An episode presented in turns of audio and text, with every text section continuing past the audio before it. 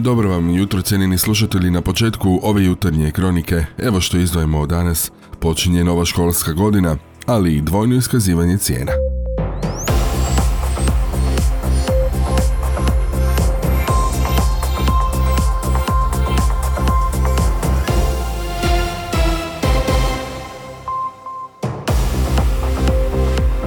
Dobro vam jutro još jednom.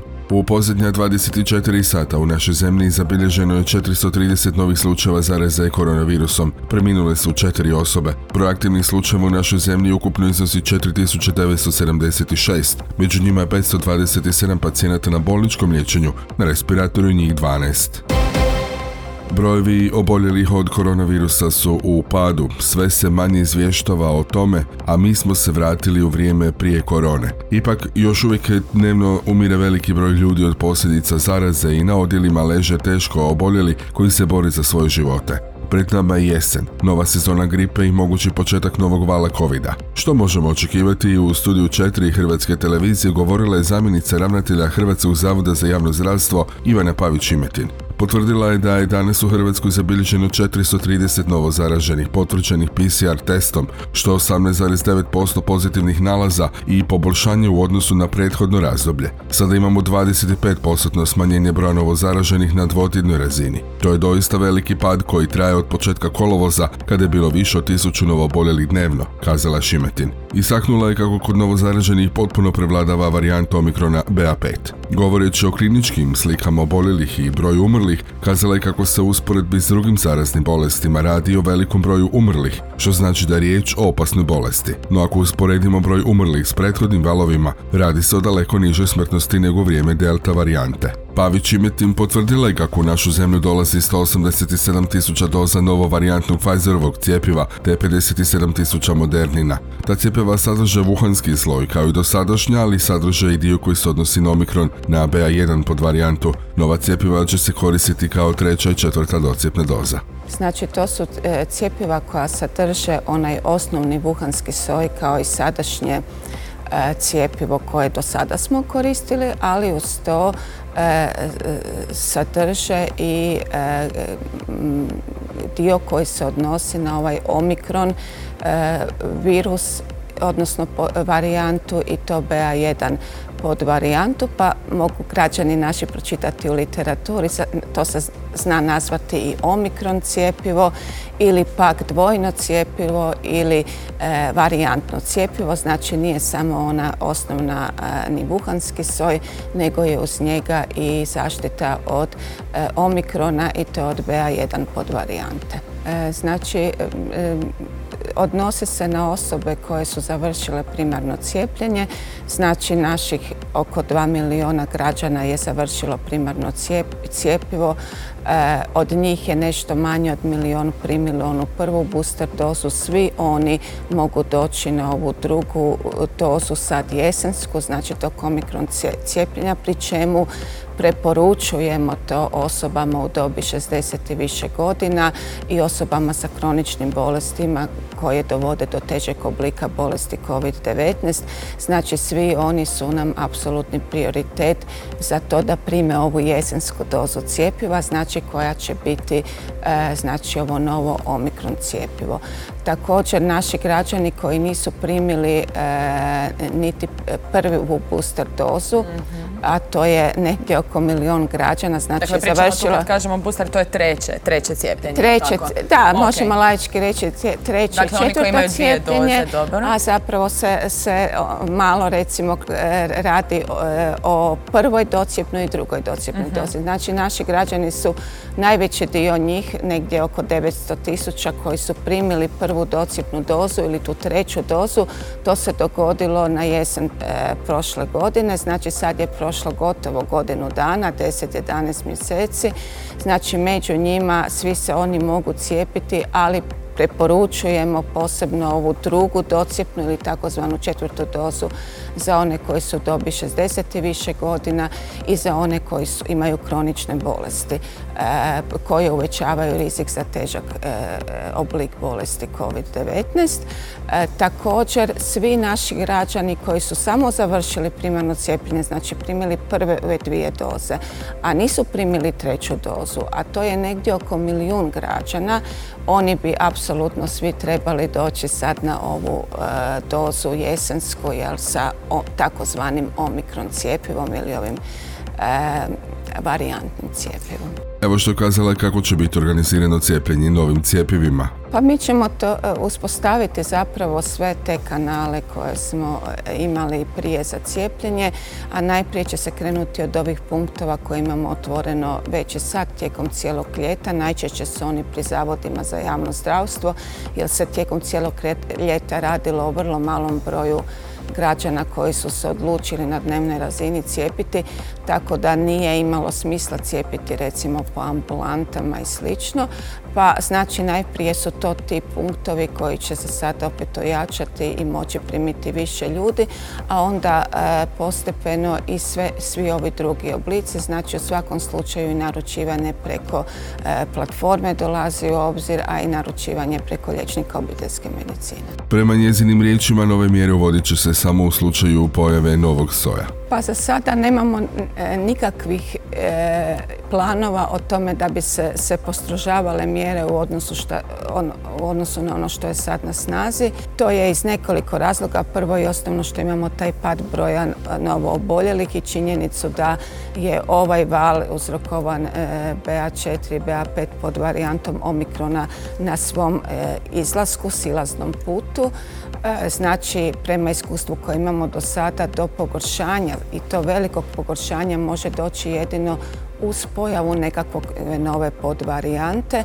Naravno da mi očekujemo da sad kad sljedeći tjedan e, se svi vratimo na radna mjesta, da će sigurno biti nekakav broj novo oboljelih ili stagnirati, više ne, ne takvo smanjenje, možda recimo mali poremećaj, što će najprije proizlaziti iz činjenice da će se ljudi više testirati nego što su se, se testirali, zato što će ipak na svaku sumnju reagirati da, da bi e, provjerili trebaju li, mogu li ići u kolektiv ili ne. No, e, ozbiljnog porasta bez da se, e, odnosno vrlo teškog porasta bez da se pojavi nova podvarijanta teško možemo imati sada. Osim toga, ono što je nama jako važno je da je veliki dio naših sugrađana ipak cijepljen i veliki dio naših sugrađana je prebolio. Svi, znači mi koji smo ili cijepljeni ili smo preboljeli, imamo određenu razinu e, otpornosti na e, virus, tako da ako bi se i zarazili, nećemo, ne bi trebali imati tako tešku kliničku sliku kao što smo bi imali bez ovog preduvjeta da smo znači ipak u velikoj mjeri cijepljeni ili preboljeli.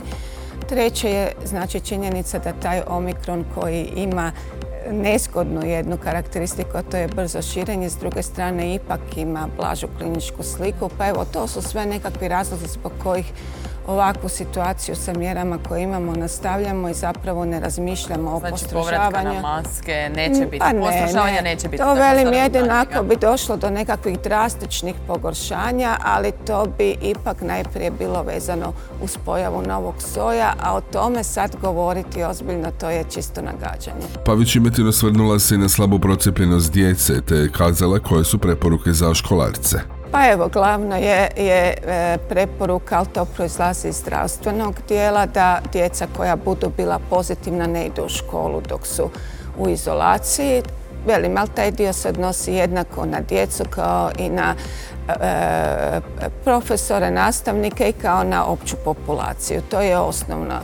E, drugih pak nikakvih posebnih mjera za roditelje nema, nego samo molba da vode brigu o tome da li dijete ima povišenu temperaturu, onda bi ipak trebalo provjeriti radi li se o, o, covidu ili ne. I ako se, je covid e, nikako u školu, ali i inače kad se ima povišena temperatura ne treba dijete e, bilo koje saraznoj bolesti da se radi ići u školu jer i najobičnija neka druga virusna bolest ako se druga djeca zaraze i ako e, imaju i drugi povišenu temperaturu i ostaju doma, onda veliki dio djece može izostati sa nastave, a može se jednostavno prevenirati na način da onaj ko je bolestan ostane kod kuće. Onaj ko je bolestan treba ostati kod kuće zbog svog zdravlja, jer, odnosno zbog toga da se što brže oporavi i da ne dođe do komplikacije te njegove bolesti koja može biti na početku lagana, ali ako se sa temperaturom hoda okolo može se zakomplicirati e, sa drugim e, bakterijskim zaraznim bolestima pa onda dijete može i teže oboljeti. Prema tome da bi se i oporavilo dijete što prije e, treba ostati kod kuće jer kad se ima povišena tjelesna temperatura, kad je neko bolestan treba mirovati. Pa znači mi imamo relativno niske udjele procijepljenosti djece. Osim ova dob 14 do 18 godina naši srednjoškolci, znači gdje ipak imamo 27% e, cijepljenih, to je znači svaki treći je cijepljeni praktički u razredu. Uz to kad uzmemo koliko ih je preboljelo, mislim da će srednje škole imati jako dobru situaciju u tome da e, i na toj pojedinačnoj razini da neće biti često bolesni i izostajati sa nastave. U ovim nižim dobnim skupinama imamo vrlo niske cijepne obuhvate, tako da evo to je svakako ko poziv, odnosno poruka našim građanima da cijepe svoju djecu. Pogotovo se to odnose na djeca koja ovaj, imaju kronične bolesti, mhm. pogotovo ako su to teške e, bolesti koje, e, sa imunodeficijencijom, to bi svakako bilo dobro da se djeca cijepe. O tome se može porazgovarati svaki roditelj i sa specijalistom koji vodi dijete, liječi zbog osnovne bolesti, a i sa školskim liječnikom, pedijatrom, e, obiteljskim liječnikom u koga već ima povjerenja da ovaj, donesu najbolju odluku za dijete.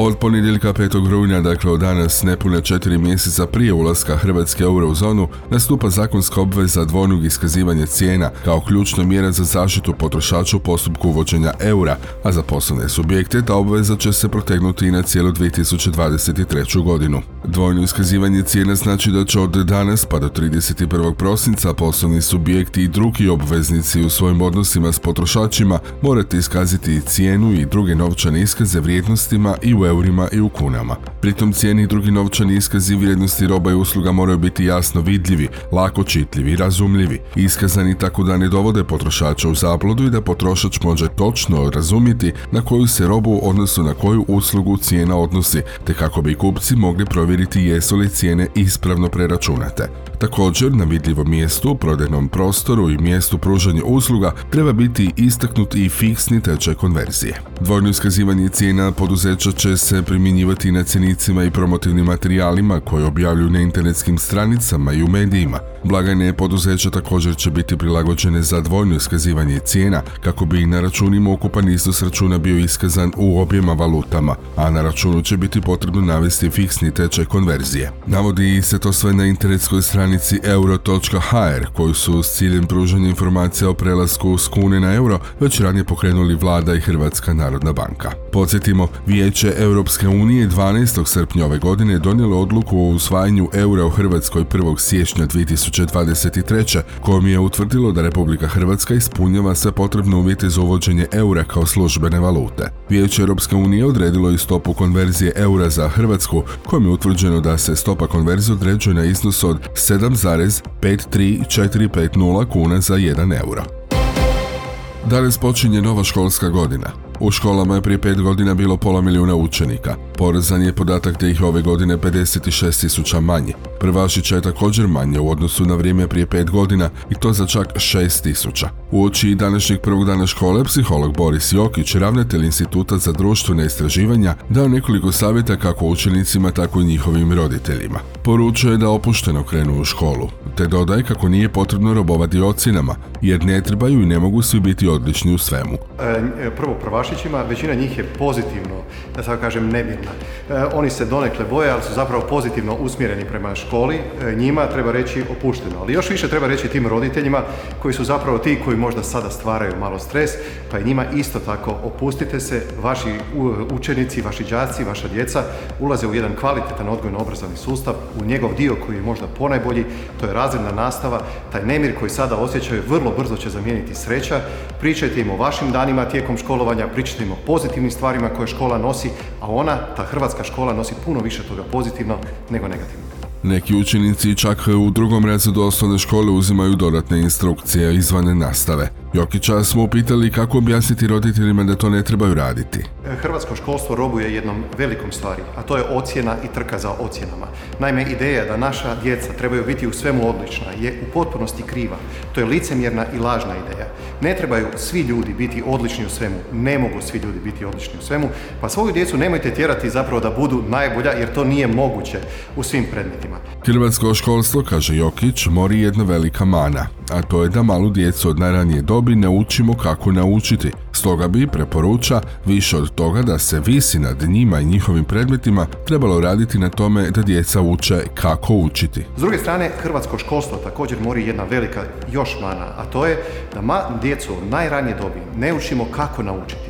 Stoga bi više od toga da znate da visite nad njima, nad fizikom, kemijom, ne znam kojim predmetom, bi trebalo raditi na tome da djeca uče o tome kako učiti. U tome im mogu pomoći roditelji, još više im može pomoći škola, može im pomoći i Hrvatska radio televizija koja je tijekom pandemije i napravila seriju videozapisa zajedno s nama vezano uz to kako učiti. Kada bi djecu naučili kako se uči, kako se pristupa učenju, kako se regulira vlastita emocija kod učenja, okruži za učenje, puno tih instrukcija bi bilo u potpunosti nepotrebno, naročito za one učenike koji su dobri, jer dio instrukcija je pomodarstvo, stoga nemojte biti pomodni, nemojte se vući za licemjernom idejom prosjeka, dajte svoj djeci da budu najbolja u nekim stvarima, u onima kojima osjećaju da imaju potencijal.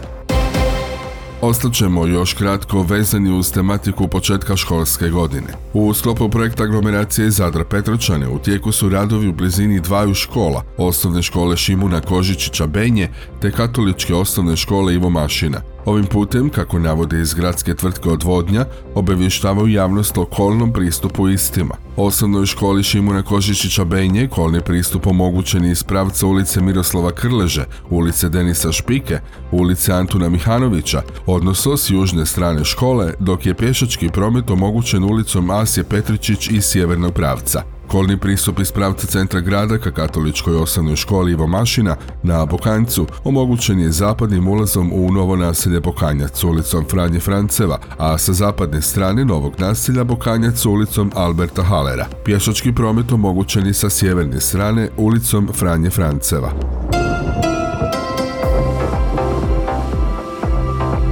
I još o vremenu danas. Prevladavat će sunčano, osobito na Jadranu. U unutrašnjosti i ujutro mjestimice kratkotrajna magla, a posle podne prolazno umirena na oblaka. Vjetar uglavnom slab, na Jadranu ujutro slaba i umirena bura, potom jugozapadnjak i sjeverozapadnjak. Najniža jutarnja temperatura između 11 i 16, na Jadranu između 18 i 23. Najviša dnevna većinom između 26 i 31 Celzijevog stupnja. Slušali ste jutarnju kroniku Antene Zadar. Uredile Željka Čačko, pročitao Franko Pavića, realizirao Matija Lipar. Proizvela Antena DOO, Rujan 2022.